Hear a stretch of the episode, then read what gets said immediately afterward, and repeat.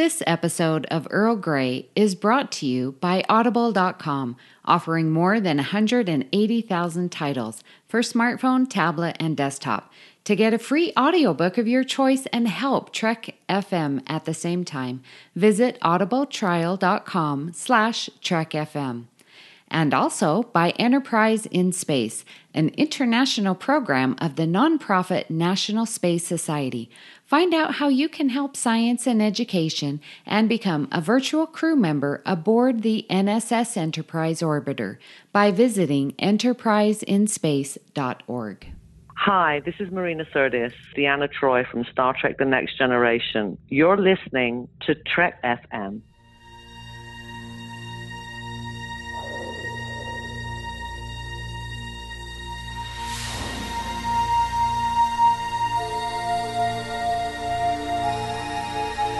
Tea Earl Grey hot.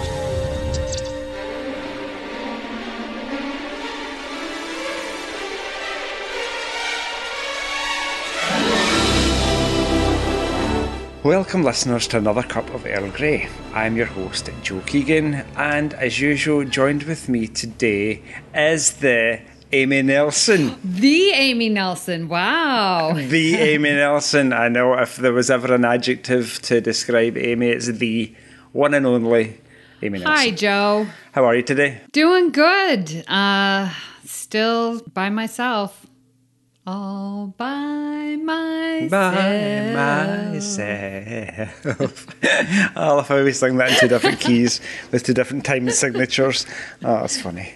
Uh, we, yeah, I'm glad we're not employed as Oh, singers yeah. because it would be terrible. Uh, yeah, things are still the same here. It's very, and you're very on strange. vacation, spring break. Couldn't say vacation because that implies that I'm going away somewhere. The furthest I've been is like two miles away to walk the dogs. Yeah. So. You know what popped up in my Facebook feed? You know how they do look back on the years. And a year ago this week, I was in New Mm-hmm. York City visiting the city and visiting with my awesome, lovely friend Chris Littlefield and Laz Marquez and uh, Patrick Devlin, all my Trek buddies. Um, I know.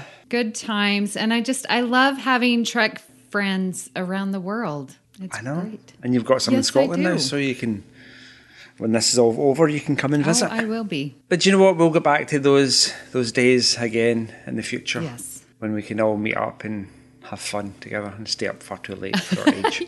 That's the um, truth. Mm-hmm. Did you hear that San Diego Comic Con had officially been cancelled and that is the week before STLV? yeah, it's two weeks and yeah, it got canceled. Yeah. Oh, is it two weeks? Okay. I don't hmm. know how I feel about it. So I'm not, I'm worried that STLV is not going to happen.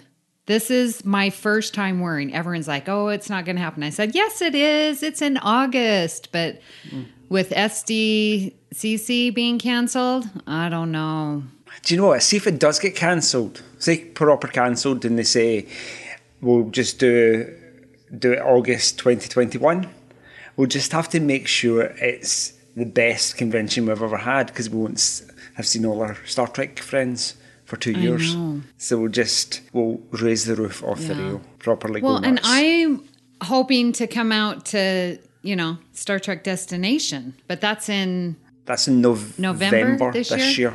Yes. It's usually Yeah. October, but they moved it to November and they moved it Yeah. to London. So I'm hoping by November things are going to be okay. I honestly I don't know. I seriously think this is we're in this for the long haul. Well, and it sounds like that it's going to come in waves, you know. So it, it may get better for this summer and then it might start up again. I mean, I don't know. There's so many Yeah. theories going around, but it's it's sad because I love to travel It and it's it's been killing me. Yeah, I know how much you love to travel. Just look at who's when Amy's been on Earl Grey, and like there's big chunks of oh Amy-less episodes. Anyway, can I pick a bone Oh, with you, please? Yes.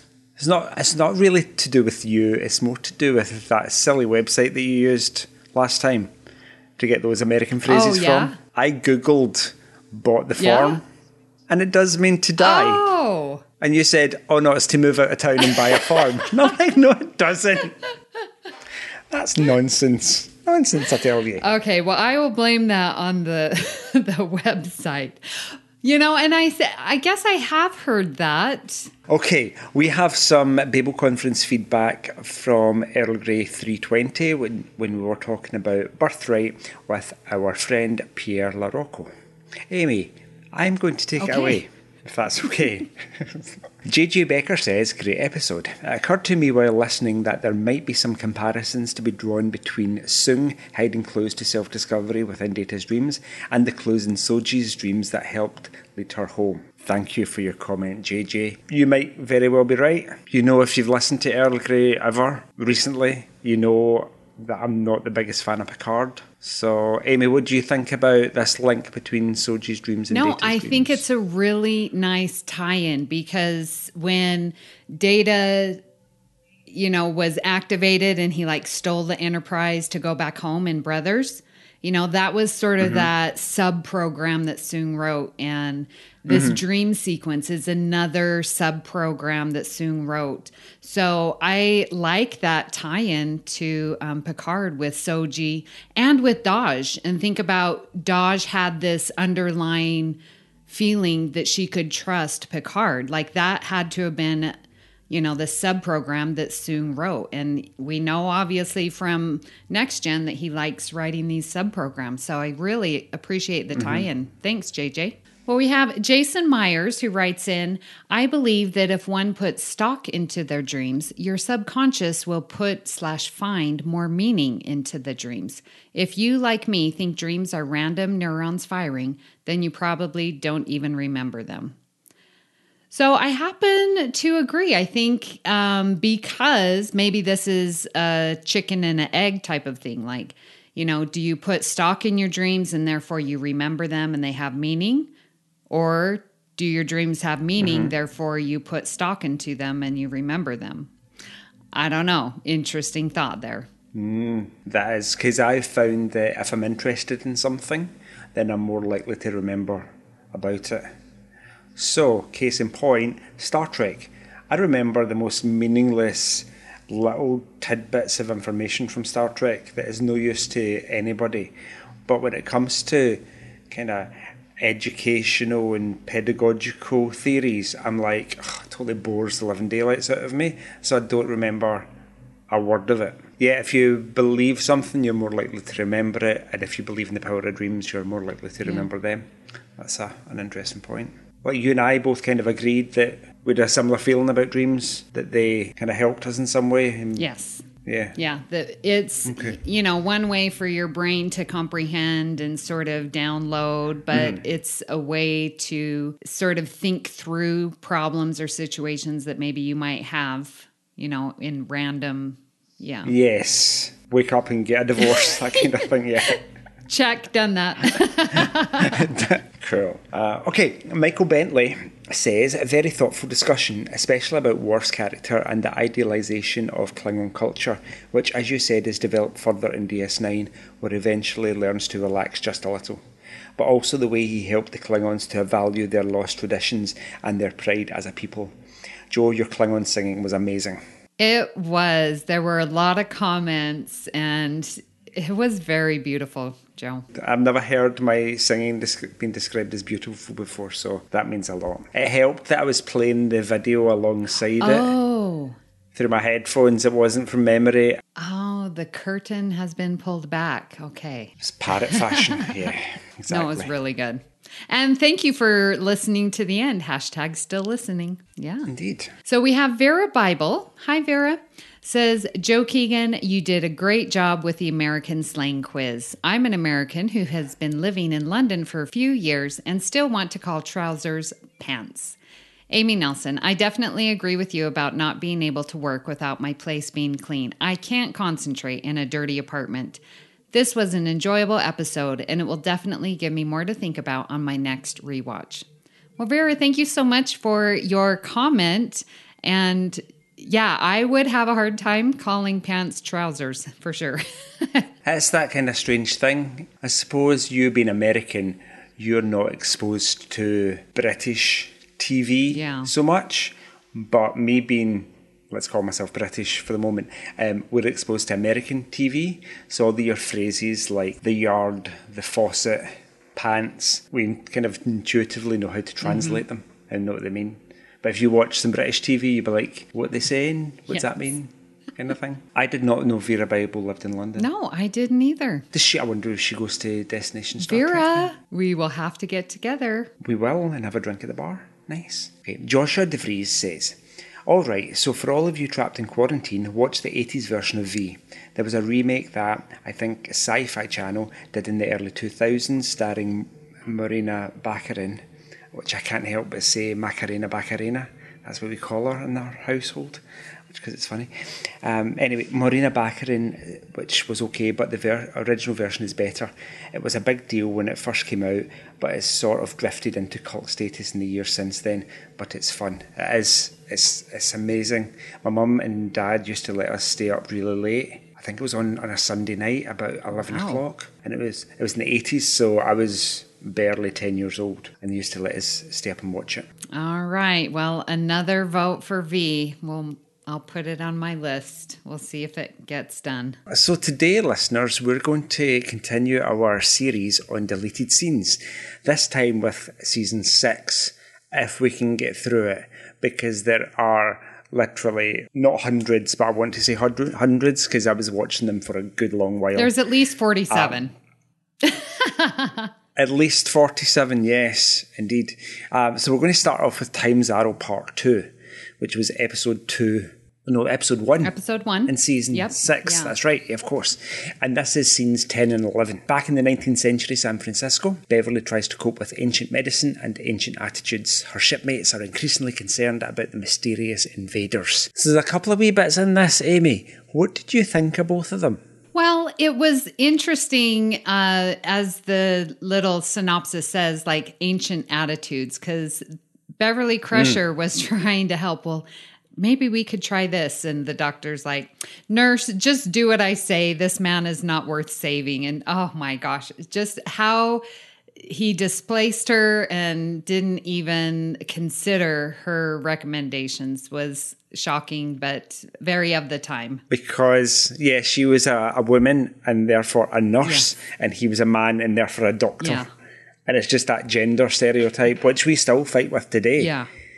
Look at the problem with STEM in schools and trying to get girls to still choose STEM subjects. Yeah. It's an uphill battle some of the times. Um, yeah, he obviously didn't know that she was chief of Starfleet Medical for a year. Obviously not. Seriously. And she had made a good suggestion. Well, have you tried, what was it, uh, an alkaline saline solution? Yeah. Clearly that would have helped Yes. him.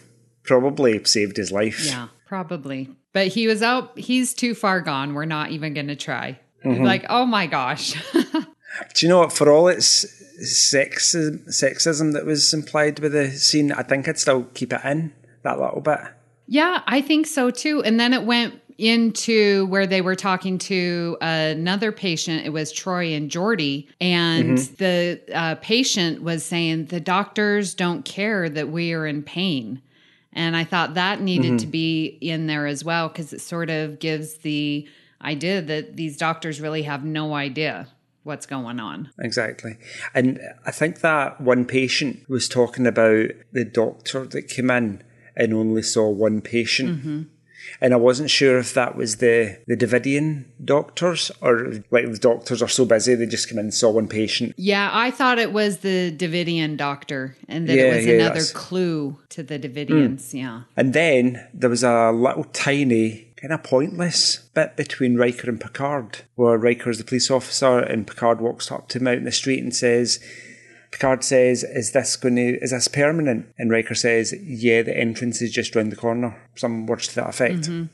I was like, I don't know why that was even. Yeah, it sounded like he was trying to keep the facade up that he was a police officer helping someone to find their way. And it's like, well, there it is around the corner. And then, Yeah. Okay. yeah, so I would have cut that for sure. But I would have kept in the scene with Beverly and Troi and Geordi. Yes, definitely. I, I agree with you there. Cool. That's decided then. We will email Paramount immediately, or CBS, or whoever now owns it. So the next episode was episode four, Relics, where we see James Doohan back uh, reprising the role of Scotty. Amy, do you want to tell us what this little deleted scene was about? Yeah, Scotty feels sorry for himself because he doesn't fit in the world of the 24th century, and Troi tries to help but only manages to make things worse, which I think is a very bad description because watching the deleted scene, I would totally have kept this in. I mean, because she goes in uh, to Scotty's quarters to say, you know, well, how can I help you? And I think there is a great dialogue between them, and she asks him, and she asks him, well, how do you feel? And he's like, how do I feel? And she's like, well, are you bewildered, confused? You know, it's got to be difficult, you know, coming into this time. And what I like about it is that Troi did the exact same thing with the frozen people in the neutral zone because she helped um, that lady find her her progenitors, the ones that come after her. And you know, it was very it was a success because the lady, you know, found her great great great great great whatever grandson. Um, and so I think there was definite some really good counseling going on here. And you know, Scotty was just like. "Wha- oh, so you're a psychologist and totally dismisses her. And I also like the fact that we get that that counselors have been put on starships uh, for the past 40 years and sort of the reason behind it and why it's necessary. And so I would, of course, keep this scene in. I would too. I like Troi here. I think it would have been better if he got back to his quarters and he was so frustrated that he broke a table and then Troi arrived. That would have like that would have made it perfect. I think. Troi, Um, yes. Exactly. But nevertheless, she still arrives even though a table hasn't been broken. I find it really, really strange that I know James Doohan was Canadian, playing a Scottish guy in an American TV show, but having a Scottish guy would never say diapers. Yes, you might argue that the English language has evolved in the 24th century, that that's just the word that everybody uses. American English became the default kind of universal English, but I just a Scottish guy saying diapers, it's nappies. Oh, Babies wear nappies, okay. not diapers. Okay. So I'm just I'm just putting that out there. It, it, it- the way he says it in his weirdly fake kind of Diapers. yeah, I'm so used to it. It's authentic now accent. Um, diapers. Yes, I don't also know how to describe Troi's hair. I like her season six hair, Mm-hmm. but I don't know how to describe it. It's like a a tied back perm. Yes. That's become a mullet almost. It's very beautiful, It yes. is. And I'm assuming that's a wig. Y- yes.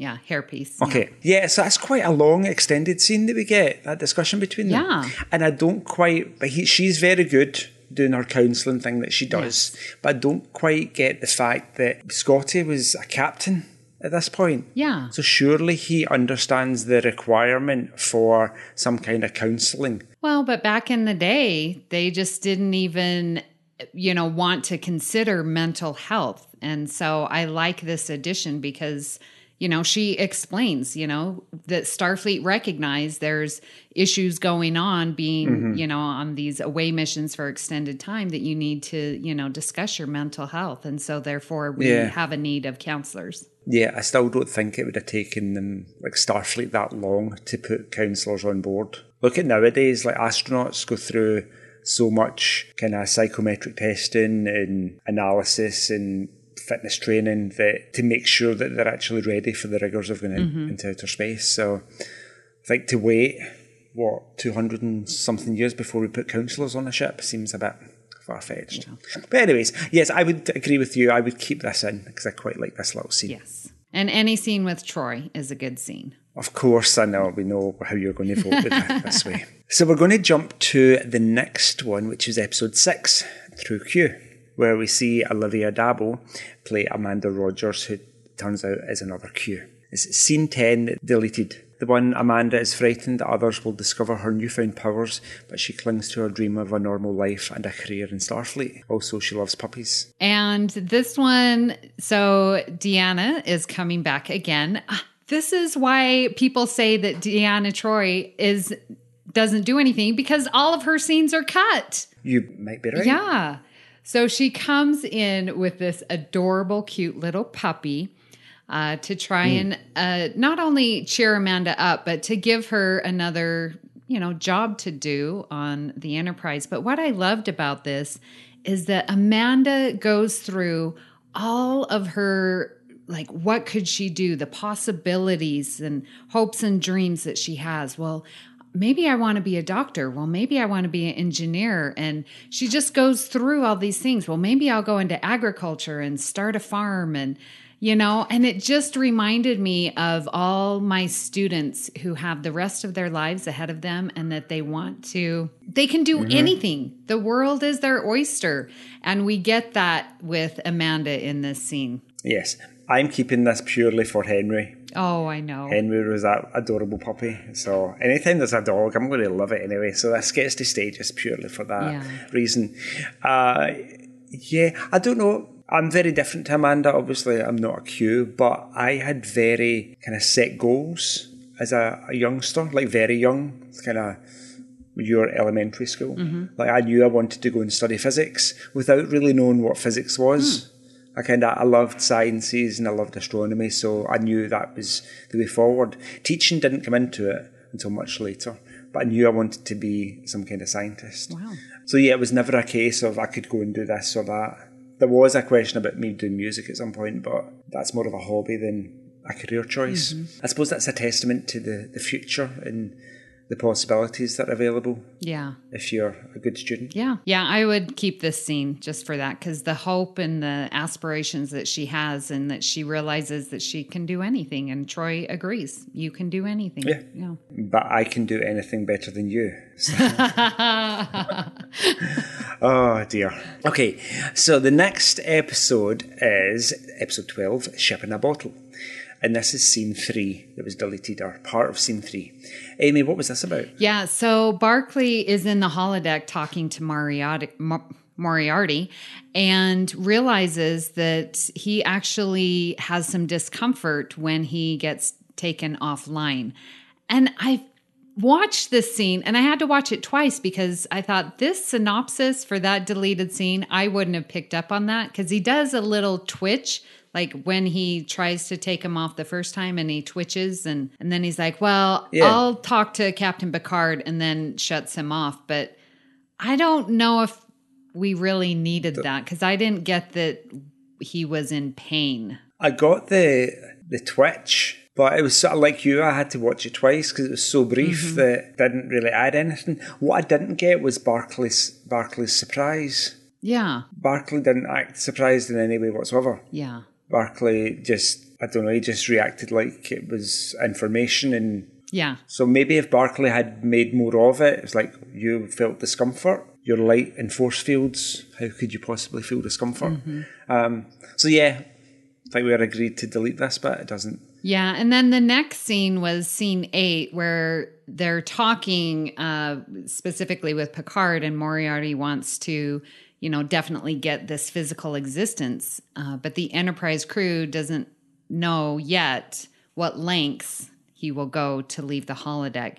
And I just I didn't really know if I would keep this in. It seemed like the only thing that we got was that uh that he's at 221 Baker Street and that I don't know, it seemed like it would be fine to keep deleted. I think we know that anyway because 221B Baker Street is a famous address in London, and if you go to London, you might go and visit the home or the fictional home of Sherlock Holmes. So if you're a Sherlock Holmes fan, you know that. One thing I did think was interesting was something that Data says. Barclay says something before this, and it says, We have encountered species before that something something. And I've watched it twice, and I don't know what he says there. He kind of mumbles Yeah. something, and I didn't pick up on those words. So Yeah, I was like we've experienced a different type of alien and that they and they can do what we're trying Yeah. to do. I got, I took that from it. But then data, I think this is maybe a wise decision to delete it for what data says. He says your consciousness is computer generated and isn't something like capable of manipulating physical matter in the way that you want it to do. And I'm thinking, isn't data's consciousness computer generated? exactly, right? But he can do everything that Mo- he says Moriarty can. Yeah. So It seems a bit hypocritical. Yeah. So I think we're we agreed. the This needs to stay yeah. deleted. Stay deleted, but kind of interesting. I'm kind of glad it is a deleted scene. Yeah. And I got to see it. Hmm, interesting. So that was Ship in a Bottle. Yeah. So we're deleting both of those scenes. Yes. Okay, good. Glad we're agreed. Let's moving on to episode 14, which is one of my favourite episodes of Star Trek. Absolutely. And that is Face of the Enemy. Purely for Troi. Yes. Because she's phenomenal in it. She is. She goes undercover as a Romulan Tal Shiar and just crushes this episode. I love it. Mm-hmm. She does. So in this scene, this is scene 10, and DeSeve, Yeah, because he informs the Enterprise crew. yes, he is the human guy that defects to Romulus, then is coming back Mm-hmm. to the Federation. So he's the former, former Romulan defector, now realizes the Federation is no longer home to him. In his quarters, he realizes that he's more alone than he's ever been. And it's just a really, really short scene before Captain Picard comes in in the normal ep- part of the episode. And we learn that Vorchak is the Romulan word for coffee, and all he has to do is ask for coffee, Yeah. And it gives them a, a cup of coffee. Clearly, these replicators were not programmed by Starbucks, because if I go into Starbucks and ask for coffee, they're going to say, like, what kind of coffee do you want? Do you want a latte? Do you want a cappuccino? Do you want an americano? Do you want Espresso. a frappuccino? Something, something, something. And then there's going to be a million other options. Size, small, medium, large, extra large, venti, What type of milk? whatever. Or, yeah. Yes. Milk, soy, almond, semi. Yeah. Do you want whipped cream? Do you want straw chocolate sprinkles? Would you like it with a straw? Do you want it to stay or to go? Would you like a bear claw or some other sweet treat to go with it? Would you like a toasted panini sandwich with it? Yes. All for twenty five ninety five. So yeah, just really simple. Just a coffee. So uh, this scene, the only notes that I have is that when he asks for what was the Romulan word? Vorchak. Vorchek. Uh, the computer voice is some guy speaking. Oh, in the background, yeah. yes. I thought Oh, that was so funny. funny. when he was trying to order that. And then he's like, okay, just give me coffee. Yeah. We did not need this scene. No, no, not at all. It's the deleted scenes just highlight how much additional work goes into having a final episode that looks amazing with all the and sound sounds effects. and- amazing. yeah. yes, exactly. Because it's really obvious when you're watching the deleted scenes. It goes from the normal episode and then into the deleted scene, and it looks completely different. It's all grayed out It's- and yeah, yeah, it's. Uh-huh. just really washed out. Yeah, exactly. So Yeah, and you don't have the sound effects, and it wasn't Majel Barrett's computer voice, so Exactly. and you have the woman screaming when she goes up to the replicator in sick bay. Oh, I'll never forget that. yeah. So let's move on with episode 15, and that is Tapestry. I like Tapestry now. I never kind of got it the first time. Oh, it I really love weird. Tapestry. I love those what if scenarios. And this is a brilliant what if scenario because it really highlights what happens if Picard's kind of past is changed in any way. So the first scene that we're going to talk about is scene seven. Picard finds it hard to believe that he's really dead. Q does what he can do to convince him otherwise. Amy, what are we thinking about this bit? I really liked this because we've got Q like, you know, saying, Well, I'm God and Picard's like, You're hmm. not God. And he's like, Well, check your heart rate. And then Picard like puts his fingers up to his neck and he's like, No pulse. And what a surprise. And then Q's like, Well, why would I go to all this trouble when I could just kill you anytime? This is you're dead. You know, he's trying to convince him. And I thought that was really cute. I would have kept that in. Yes. But I'm thinking, like, never trust Q. Mm-hmm. How easy would it be for Q to, when Picard's checking his pulse, to make it so he doesn't feel anything anyway? Yeah. Do you know I mean Q could do anything? So just never trust what you see, what you hear Yeah. from a Q, ever.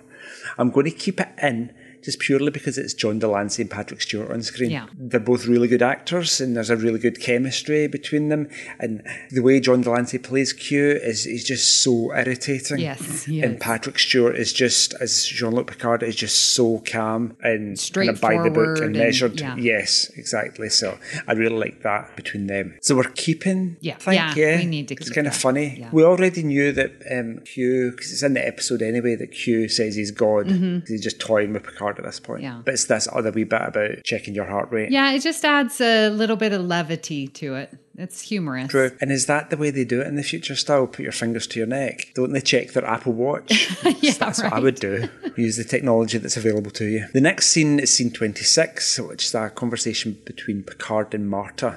And it's the morning after their, their liaison, shall we call Mm-hmm. it. Everything's different between them now and not in a good way. So we learn, I think, from this that apparently one in three Starfleet Academy cadets wash out because at the opening ceremony Mm-hmm. for their for their year at the academy, the admiral who's in charge says, "Look to the left, look to the right, then one of you will not make it." Mm-hmm. And to me, that meant that not that they're going to die, but one of them won't make it through the four years or Yeah. however long they're in the academy for. Yeah, what do you think? Would you keep it? Do you know what? I'm. I don't want to keep it. It was an interesting insight into Picard's initial days at the academy, but I have a really hard time seeing envisaging a young Picard being so confident and cocky, and not the card that we know that has served in Starfleet so long. The the diplomat, somebody that's so measured and thoughtful. Mm-hmm. I don't see this young French guy being really kind of brash. I have trouble imagining that, so I kind of take it out for that reason. Possibly delete it. don't think it adds anything to the episode. Yeah, I'm on the fence because I think this deleted scene tells us more about Marta because she was like, Mm-hmm. you know, I looked and I knew right then that I wanted you as a friend.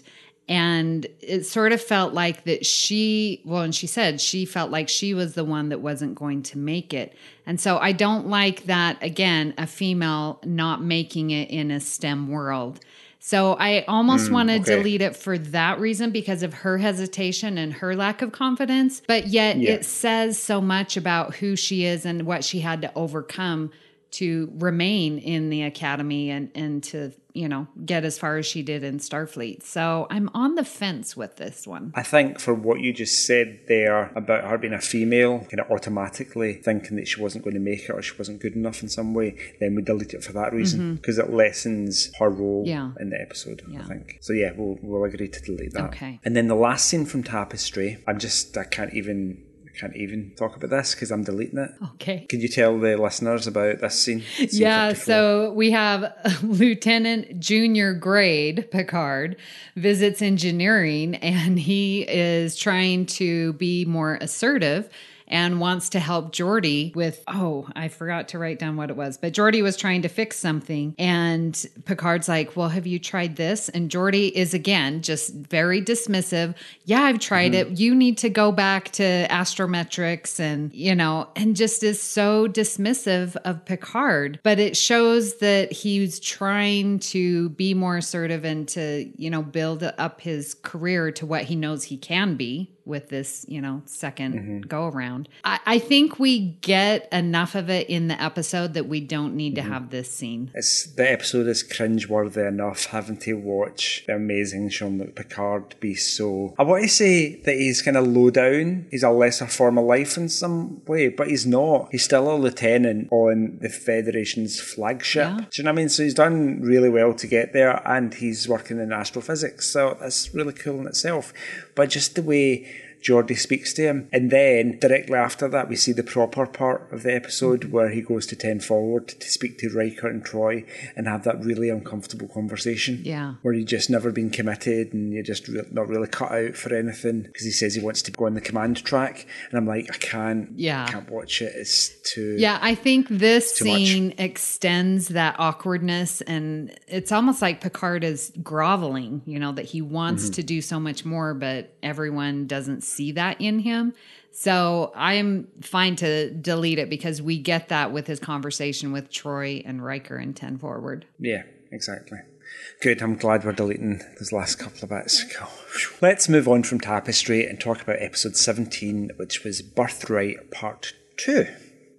Amy, what was happening in this scene 21? So, this was interesting to watch so recently because we had discussed Birthright with our good friend Pierre LaRocco a couple episodes ago. And um, so, this one, we have the mystery of Worf's disappearance continues to worry his friends, but even more puzzling is the fate of Mogh, his father. So, I found this deleted scene. I want to keep it because Troi's in it. Um, but Picard leans over, you know, because Worf has missed his where they were going to pick him up, and so Picard goes to Counselor Troi and like asks, you know, well. How was what was Worf's mental state? Did he believe that his father was alive? Does he wish that his father was alive? And so we get this added insight as to Troi's true counseling and how she has tried to help mm-hmm. Worf, but then also gives an insight, you know, that really Worf does hope to find his father. And I think that that's important because it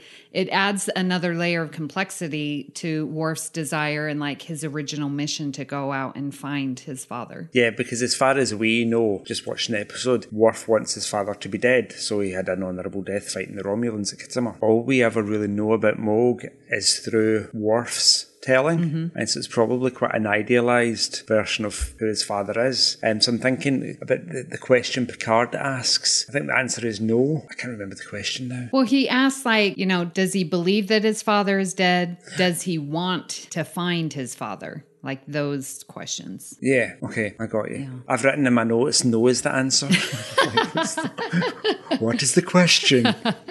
yeah, so as far as we know from Worf, Mogh will not want to be found mm-hmm. if he is still alive because of the dishonour and the disgrace that will bring to him surviving 20 years in this as a prisoner, essentially. Yeah, but deep down, still sort of wishing to find him and mm-hmm. see him. Yeah. However, I suppose Mogh, as he gets older, if he is still alive, then this life that he will have lived that we don't know anything about yet might have softened him, and age might have lessened his Klingon tendencies. Mm-hmm. So might have just not given up, but been okay with his lot in life. Having survived this attack. The next scene is scene 23, just after the previous one. Uh, Worf's escape attempt has failed, and Tokath is beginning to realise that he may no longer be able to preserve the sanctuary. So I think here we learn that the Romulans are still in contact with the rest of the Empire. They've increased the border scouts, and they're looking for the Yridian ship, and they're going to increase patrols in the camp in case more people come to visit.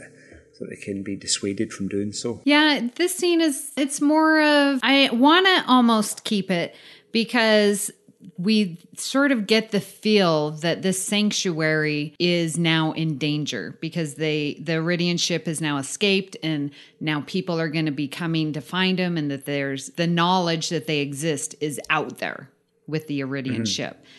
But we sort of get that feeling throughout the whole episode. So I'm sort of on the fence Yeah. about it. Out of all the deleted scenes in this episode, of which there are quite a few, this is one that I would delete because it's if I were to rank them in order, this would be the one I would delete the most. I think. Yeah. There's other more deserving um, scenes that I would keep in. Yeah, agreed. Cool. Scene 32. What's happening here, Amy? So Worf is sharing this proud tradition of Klingon mythology with the captains, and he's telling the story uh, to the young ones around the campfire.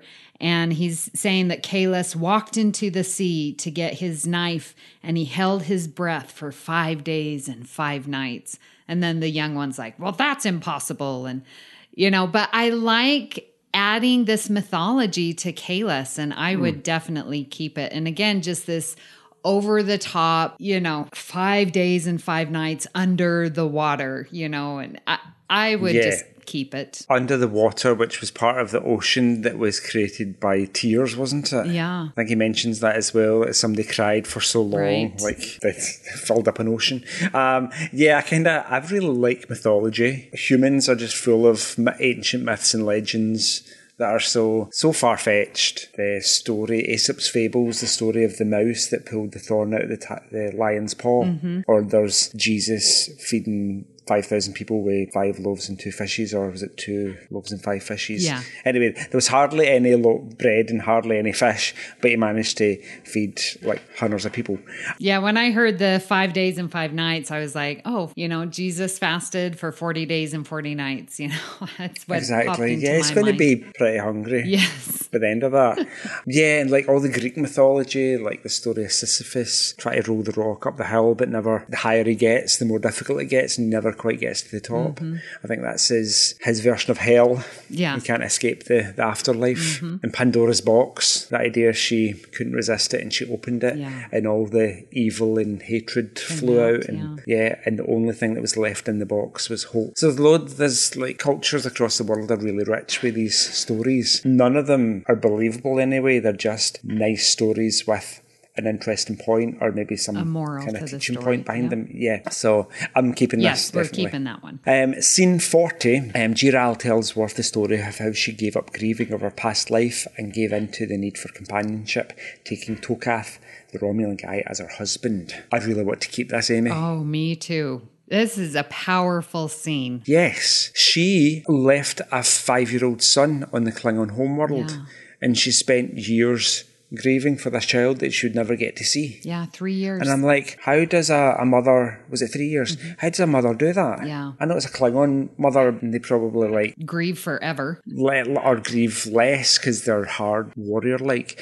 Um, but yeah, I don't know how she did that. Yeah, and I really like it because Worf is again very judgmental and it's like you mm-hmm. went you took up with a Romulan, but she is so passionate about what she did was best for her and her family. You know, and she's like, "Who are you to judge?" and you know, and Worf finally is like, "Well, I can understand and I can almost respect your sacrifice that happened at Khitomer, but how could you take him for a mate? And she just goes on and, you know, and she explains, I had to give up this hatred and loneliness. I mm-hmm. gave that up and chose to have this beautiful, wonderful life. And I think that that is very important and definitely needs to be kept in this story. Yeah, no, you're right saying Worf is really judgmental. He's kind of racist almost, isn't he, Oh, towards yeah. Romulans? I know he's got this experience, a bit like um, O'Brien is towards the Cardassians because of the way Right. they treated prisoners during the war, Federation Cardassian War. But Worf's a bit like that. He's really jaded towards the Romulans Mm-hmm. because of his previous experience and can't see anything good about them. Yeah. But she really drives it home that no, she is happy here and these were her experiences and Mm-hmm. And that it was sells her choice, case well. you know? exactly, yeah. Yeah. Because I think when we spoke to P- Pierre discussing this episode, we I think it was maybe me that mentioned that there was a bit of Stockholm syndrome, Right? Yeah. That they learned to love their captors, Mm-hmm.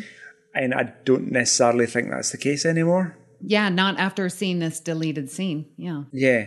I think Stockholm syndrome is maybe where you your mind gives up in such a way that you for you to survive in any sense, you develop feelings for your captors. But the way she puts it, Mm-hmm. Like she's she made this conscious to create Yes. a life. Yeah. Exactly, and she does that, and she's quite happy with Mm-hmm. it. So, another interesting take. Okay, so we're going to move on. Another few scenes to go in this episode, scene forty-five, where Worf tells Toq more of the legend of Kahless. So this is the one where they're going out for the hunt and they're in the jungle, you know, and and so Worf is telling Toq of this, you know, more of the legend where Kahless was captured and before he was going to be executed, he asked his captors, "Well, let me say goodbye to the moon and the stars." And Toq's like, well, he could have escaped. He could have saved himself. And why would the why would they allow him to go out for one last evening? And Worf, I think the moral of the story is like, well, he gave his word and that he would return. So that is good enough.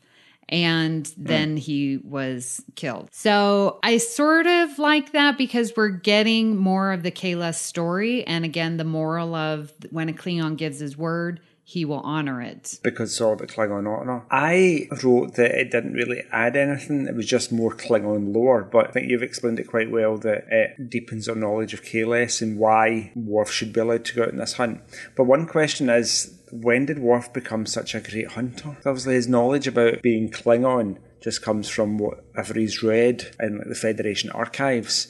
So when did he when did he ever hone this skill? Yeah, I know he grew up in Russia or whatever Russia will be with his Russian parents, and we know Vladimir Putin's a hunter. He likes to hunt shirtless on horseback, doesn't he? Yeah. But I don't I don't think reading a book necessarily makes me a great hunter. You know, it's interesting, and we'll talk about rightful heir because this uh, episode is also in season six. And when Worf is talking to Kahless, and I know we're giving it away, we'll come back to it. But, you know, Kahless is like, Well, you have a son. Where's your son? And Worf is like, Well, I'm teaching him the ways. But going back to Birthright, it's like, yeah, he knows the Klingon rituals and stories because he's read them, but has he practiced them? So you do make a good point because we know Worf, I mean, outside of the holodeck, I mean, maybe he has done holodeck practices of the hunt. We've seen him play with his bat'leth. Yeah. But as far as experiential knowledge, I, I think you're right. He he definitely knows the book knowledge of the mm-hmm. history of Klingon, but the experience we have seen previously, like Guinan's like, oh, I know Klingons that laugh and you don't laugh. It's because he doesn't mm-hmm. have that experiential knowledge. That's, that's so true. Yeah. Okay, so this next one is we're nearly there, listeners. Stay with us. Um, this is scene three to go in Birthright. Um, scene 49, where Tokath is a deeply compassionate man who sacrificed his military career to avoid unnecessary bloodshed. Worf seems determined to make the man put him to death. There's something that, is it, I can't remember who says it, it's either Tokath or, or Worf. Without tradition, we have no identity, we have no pride. And I'm not sure if I agree with that. And then I, it took me think about traditions that I have. Like we still do like a family Easter Sunday dinner. None of us are religious in any way. Yes, we were brought up religious, but none of us have any religious affiliation anymore. But we still do this because it's a nice kind of a family tradition. We still put up a Christmas tree for the same reason, same reason because it's kind of pretty and decorative. And yeah, so we have all these little family traditions. When Worf said that, I think it was Worf made me think about all the wee things that I do. But I don't think as a culture, traditions are necessarily important. Like personal traditions might be. But I think that's what builds c- culture. Mm. And so, so let me tell you a quick story and I'll try and get through it because I know this is going to be a long episode. Sorry, listeners. Um, but you brought up Easter, and it was the craziest thing. Um, a girlfriend of mine called me up, and I haven't spoken to her in like three years. And she was telling me that she told about our family's Easter tradition to her friends because and she just adopted it as her tradition. So okay. we get these with my family, we have these uh, I, I, think they're the Cadbury eggs, but they're the color eggs. And when you lick them, the, the color runs off. And so you put them on your lips, sort of like lipstick. And so we paint our lips with these eggs and the you know yellow pink blue blue is the best one listeners if you do that mm-hmm. and then we take pictures and it's just sort of this fun thing that all the girls do uh, at Easter time. And it was so interesting to learn that my friend, who had spent so many Easters, because she was my roommate and stuff like that, she spent so many Easters with me and my family that she adopted that culture as hers and was passing on that tradition to her kids and telling that to her friends. And I thought, man, that she really is building that culture and how important that history and the stories are to relive the memories and the feeling of bonding mm-hmm. and being together. And so for that, I think that understanding of the importance of stories and really builds and I think we need to keep this scene. Okay. I agree with you. So I'm going to have to think on this more about tradition being important. another story. Just okay. I have a lot of family traditions, and one of them. Uh, on my mother's side, the Fourth of July parade, we would always go to uh, Centerville, Utah, and watch the parade in Centerville. But that smaller family tradition builds up the entire nation's tradition of Fourth of July celebrations and culture. But on a micro level, we were celebrating that and the macro. So it sort of combined to both. So, like, my love of Fourth of July is not because mm. of America per se, it's because of my family traditions that support. Okay, I get you. I think we have to move on. Yes. Although I am going to the shops like immediately to buy some Cadbury's mini eggs. Yes, yeah, that's those mini eggs. Yep. Paint my lips and send you pictures. Uh, okay, we're, again, we're still nearly there. Scene 51. Amy, what's happening here? Okay, so Tok- Tokath is this is where he's gonna have Worf executed, and I I think we need to keep this scene in because we really see Tokath like rallying the troops and building this common uh, sacrifices that everyone has had to do to get to build this sanctuary and that Worf is going to destroy it all. And so we really get Tokath in this beautiful speech of, you know, we, you know, you lost your son and we built this community. I, I didn't write down exactly, but it was very rallying the troops of getting his support. And he's like, I don't want to do this, but this is necessary to keep our sanctuary. Yes, it's all those little examples of community that he lists. Yes. There was one that was really notable. Um, I stood beside you at your wedding. Oh, yeah.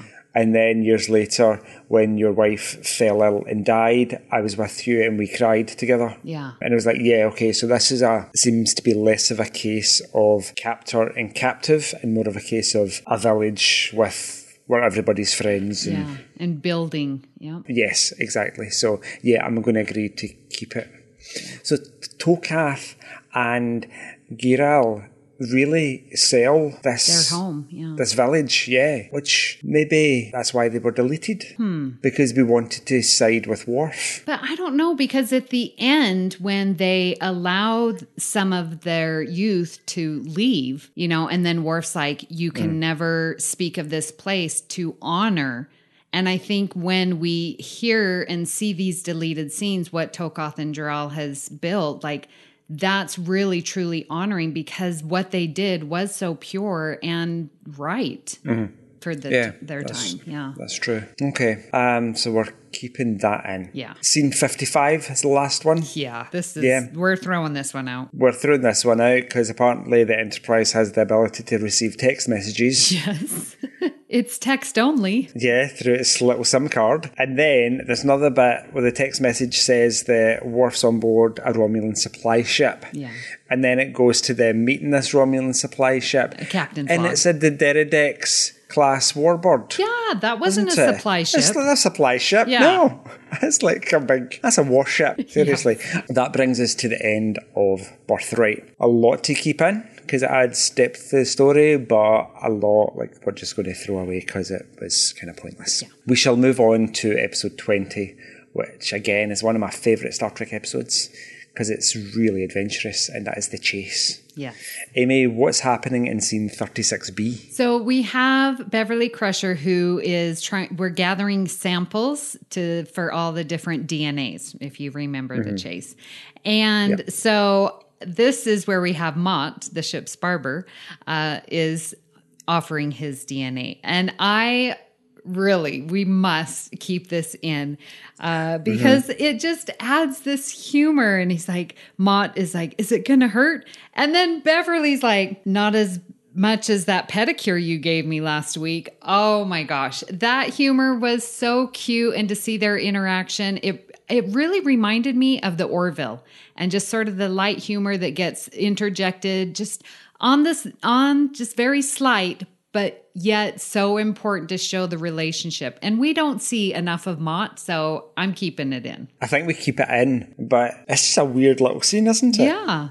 For a, a few reasons, like I don't believe that Sickbay wouldn't have a record of the DNA, like of different species that were in the Federation. Well, I know that they have like their transporters, but I don't know if that's specific DNA. That's just their pattern, you know? I know, but I, I wasn't really buying that. I think there was something having to get all 1,000 and something people in kind of one at a time, kind of, or like even just single members of different species. There must be something like, I don't know, say 50 different species serving Mm-hmm. aboard the Enterprise. Yeah, I did like that humour, the bit about the pedicure. Yeah. And then he walks away um, saying, oh, nobody ever listens to me. Yeah. And I'm like, oh, just a poor wee lost soul. but now we know that he does pedicures, so Yes. it's a full service barber shop. And that Beverly gets them, so that's good to know. Exactly. She'll have Well, a pedicure's your feet, isn't it? Yes. Hmm. Don't like feet. No. That's why you have someone else touch them. Oh, uh, no, oh no, nobody's touching my feet. Oh my gosh. I oh. need a pedicure so bad. This quarantine's, yeah, that's all I'm going to say. When you walk, do your nails like They're click clicking the- now. on the floor? no, they're Yeah. not. But okay, we're going to move on to our last episode, which is Rightful Heir, another Klingon heavy episode. This is episode 23 of the season, and there are a bunch of deleted scenes. There are seven. We will get through them as quickly as possible. Amy, what's happening in scenes six and seven? So for this scene, it's Riker is talking to Picard about Worf's sloppy performance because he seems distracted. He's behind on reports, and it just sort of adds to how Worf usually isn't. So I'm not sure if I would keep this because Riker's like, well, this isn't the first time that Worf has done this. And I'm like, hold on. This is Worf we're talking mm-hmm. about. Don't be saying he's this is normal behavior. So just from that one little thing, I would have deleted.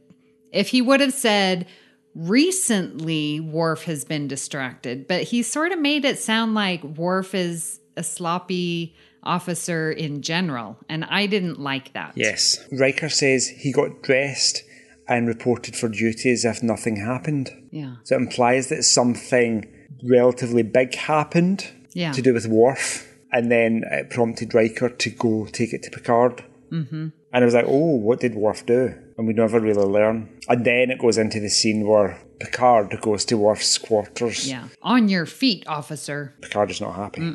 Would you keep it? Yeah, I'm thinking deleting it. Yeah, I think it needs to be deleted. Yeah, yeah, yeah. We okay. know we know I'll- Worf is off kilter by now. Yes, exactly. So a little bit later in scene 25, Worf wants desperately to believe that this man is really Kahless, and the newcomer says all the right things. He It's just a conversation. It's just a conversation between Worf and Kahless, one of many that are in the episode already. But I think I like it because Kahless is like, I came to you in a dream and th- said that you would do something unique. And then Worf is like, Yeah, I'm. I serve in Starfleet where no other Klingon has done this before. Mm-hmm. So I think I we need that. Do we, but did we not already know that Worf had a vision of Kahless Yeah. when he was younger? Well, that in is the caves. I don't know. I'm going back to that way I used to be, where it was just Klingons talking, and I was like, really had to focus to listen, um, because there's just a lot of talk, and it's like, oh, we are Klingons, rah, rah, rah. so I kind of struggled. So for that reason, I want to kind of delete it. I think. Yeah, I do think we get. Yeah, I would keep it because I'm not sure that we really do get that. But Kahless is definitely selling it here. Yes. Yeah. Yes. Um, okay. In scene 27, Picard briefs Data, Troi, and Riker on Kahless' existence, much to their surprise. So this is a scene in the briefing room, and they're all just standing around chatting. Yeah. And Riker's like, well, this can't be Kahless. Kahless has been dead for a thousand years. And then Data says 1,547 years to be exact. So we get a 47 reference. So I'm going to keep it in just for Oh, that. Okay, I'm keeping that in. I've totally missed that, but good pick there. Um, I was deleted before that. I, I mean, we really could delete it because we learn nothing new, but we do get the exact timeline of 1,547. So for the trivia, we would keep it in. Trivia for the fan service, keep it for Yes. the, the 47. Okay. Uh, scene 37, Amy. Yeah. So this was sort of what I mentioned before because Worf is talking to Kahless and how it's like living among humans. What I found so interesting with this deleted scene is that Worf refers to us humans as aliens. And that was so surprising to me. And Worf says, These aliens allow me to perform, you know, all the Klingon rituals. And so I can do all of these things and I can keep up my Klingon Klingonness, you know? And Kahless is like, Well, where's your son? And again, this was interesting as well, where Worf is not exactly truthful. He says, well, he is visiting his parents. I'm like, come on, Worf. He is not visiting. You know, Yeah, he you- is you living. Yeah, you shipped him off, you know? So I, and then Kahless is like, well, how is he going to learn about the Klingon rituals? And Worf is like, well, I'm instructing him.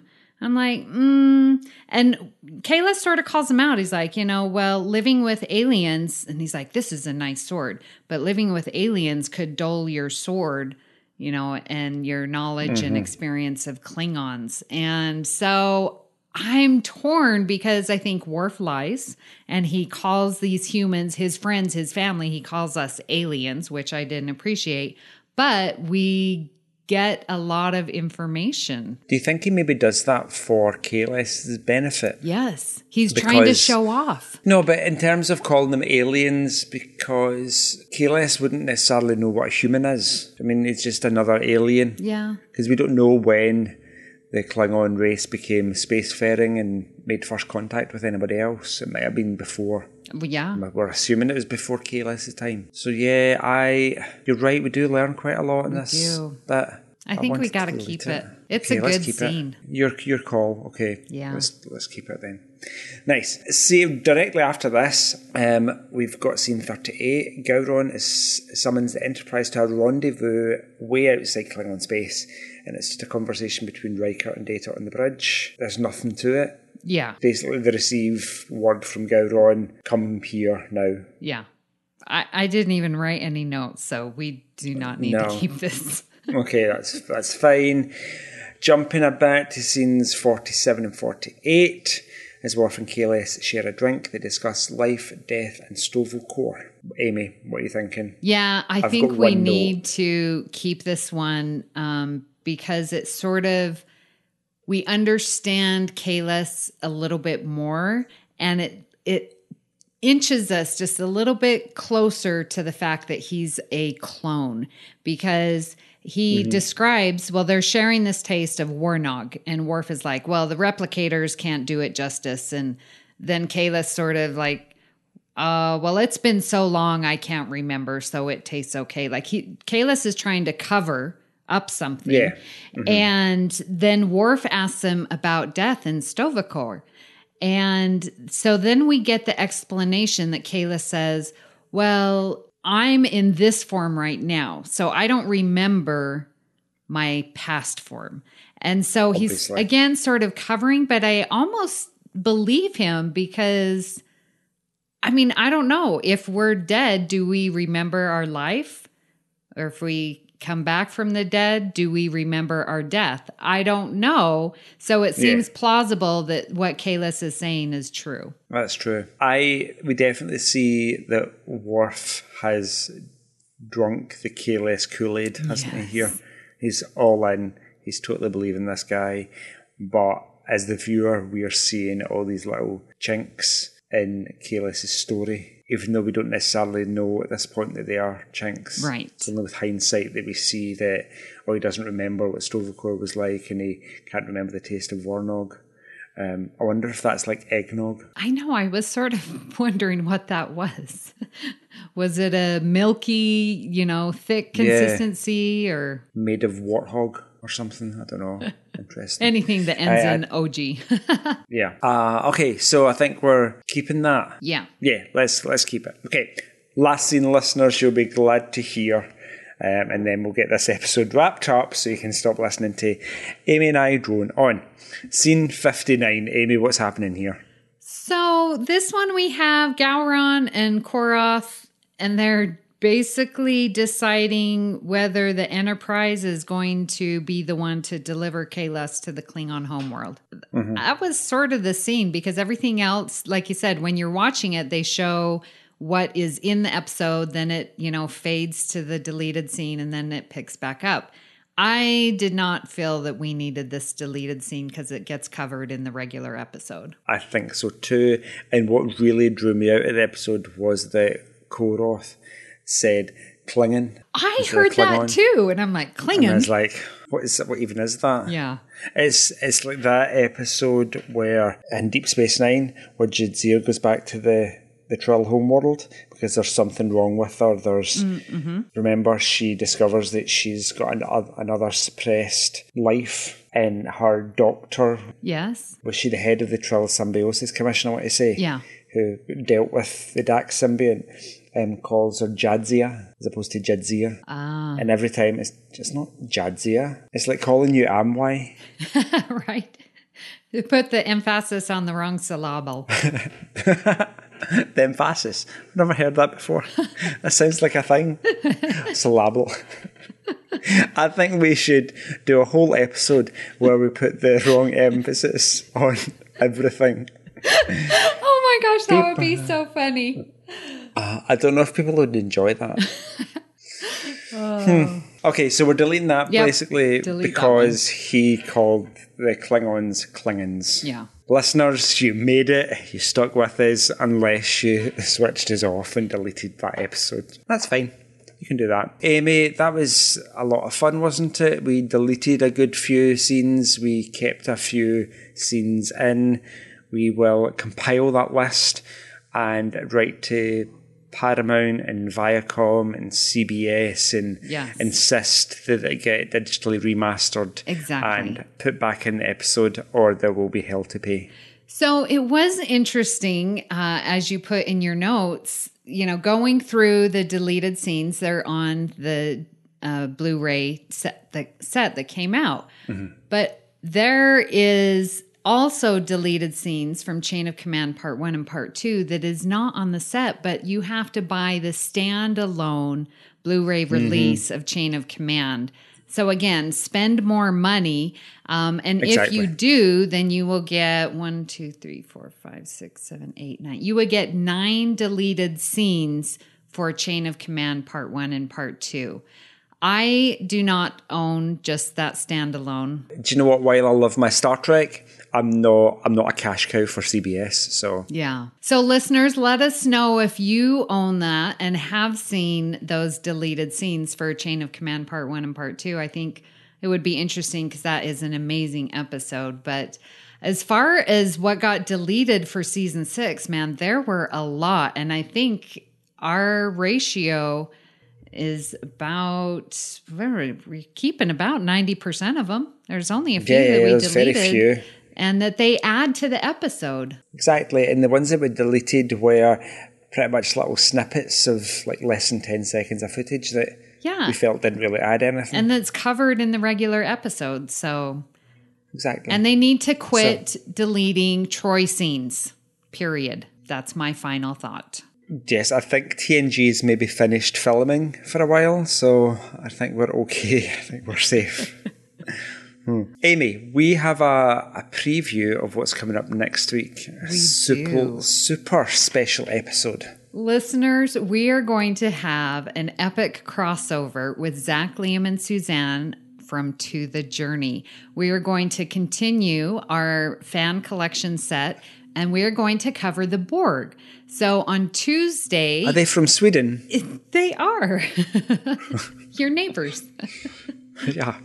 So we are going to cover uh, the Borg episodes um, from TNG, obviously on Earl Grey, and then Wednesday you'll want to listen to the Journey to have us discuss the Borg episodes on Voyager. So we're really looking forward to that. Yes, I can't wait. Although this has been really hell to organise because oh, we are entirely listeners. around the world. We it is, and we started trying to organize this last year.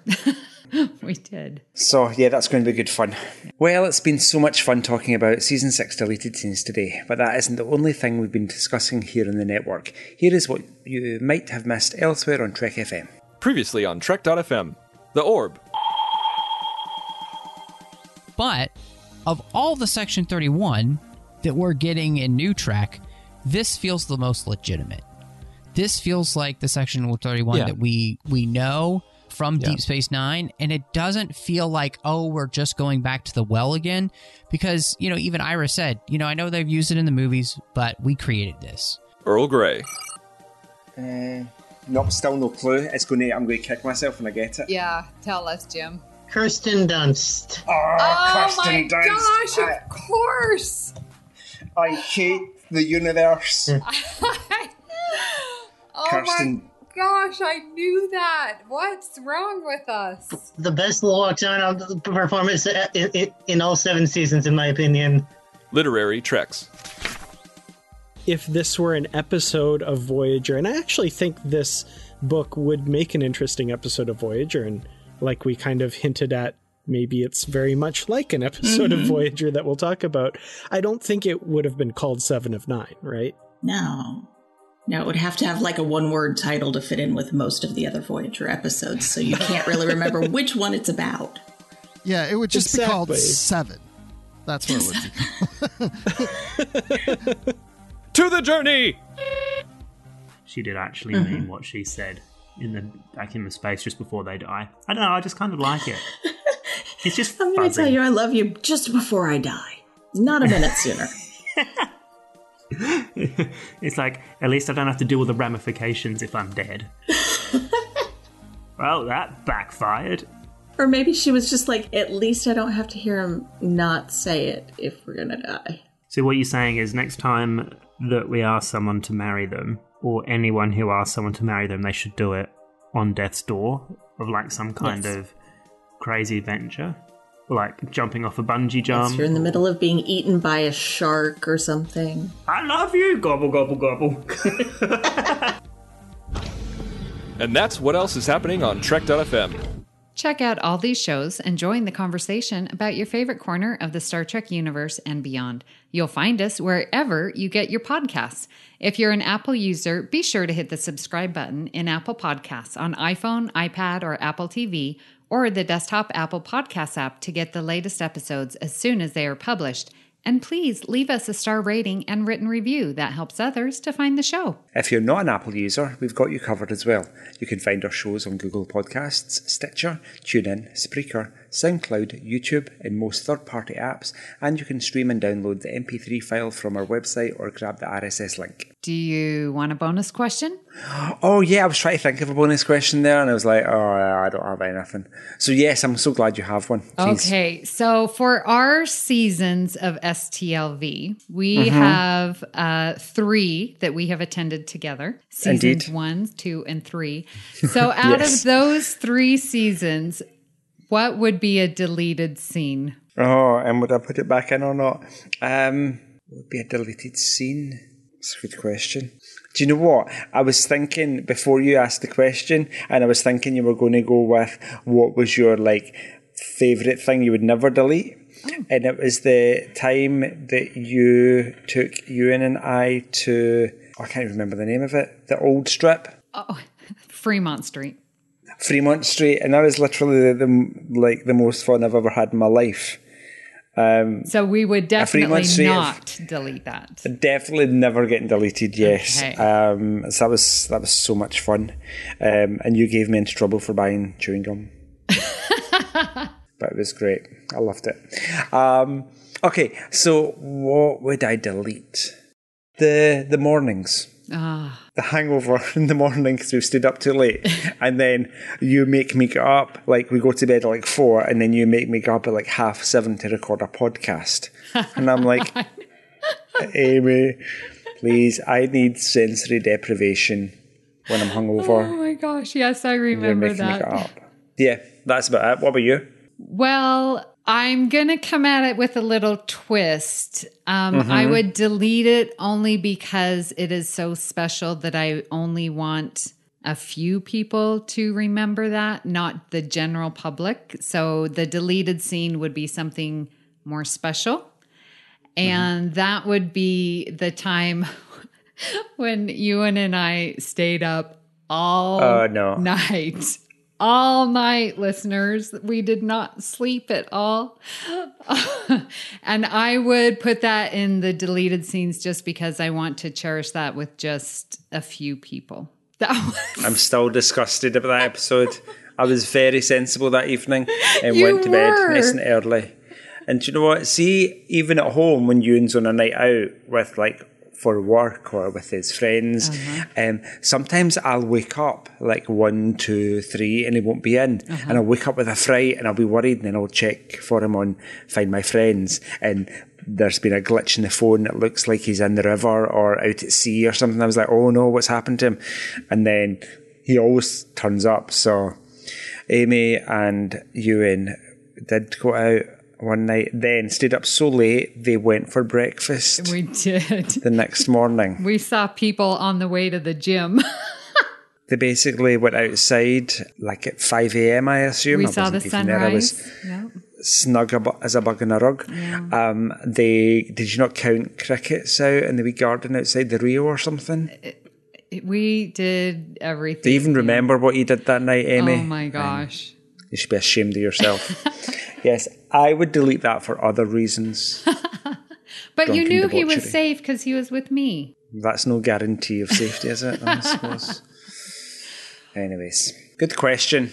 Well, we would love to hear your thoughts on today's show, and there are many ways for you to do that. The best place to join in the larger conversation is the Babel Conference, our listeners group on Facebook. Just type Babel, B A B E L, into the search field on Facebook, and it should come right up. If you'd like to send us an email, you can use the form on our website at trek.fm slash contact. Choose to send to a show and select Earl Grey. That will come right to us and we might read your email on the show. You can also find the network on Twitter and Instagram at TrekFM and on Facebook at facebook.com slash TrekFM.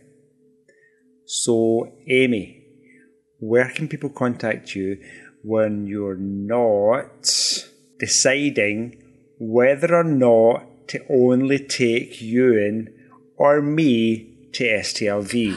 You can pick one. That is Sophie's choice right there.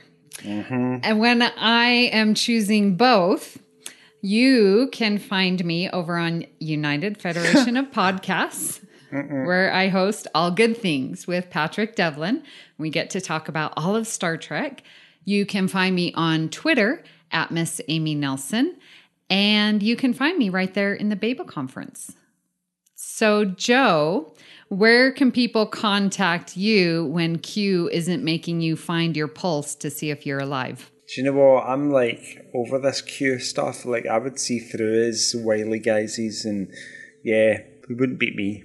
But when I'm not doing that, you can get me on Twitter at Joey Joe. No, you can tweet me on the Twitter hmm. at Joey Joe. 77 UK. You can email me, joepodcasts at gmail.com. And you can get me lurking about the Babel conference. And I've got a little bit better about replying to messages. Yeah, I'm- you're doing much better. I'm, I'm all right. Yeah. Maybe sent a wee tweet or two as well, so that's good. Uh, if you'd like to help us keep all our shows coming to you each week, you can become a patron of the network on Patreon. Visit patreon.com slash trekfm. That's P-A-T-R-E-O-N dot com slash trekfm to get all the details. Perks include early access to episodes, exclusive content, producer credits and more, available through our special patrons website, Patron Zone. It requires a great deal of money to produce, host, and distribute these shows each month. We really appreciate any support you can give us and hope you'll join the team. Again, you'll find all the details at patreon.com slash trekfm. We'd like to take this opportunity to recognize our current associate producers. They are Norman Lao, Michael Huet, Thomas Appel, Chris Trebuzio, Jim McMahon, Justin Ozer, and Joe Keegan. Thank you for supporting Trek FM and especially Earl Grey. So join us next time for another cup of Earl Grey. Great joy and gratitude. I'd like to introduce you to Henry. Don't ask.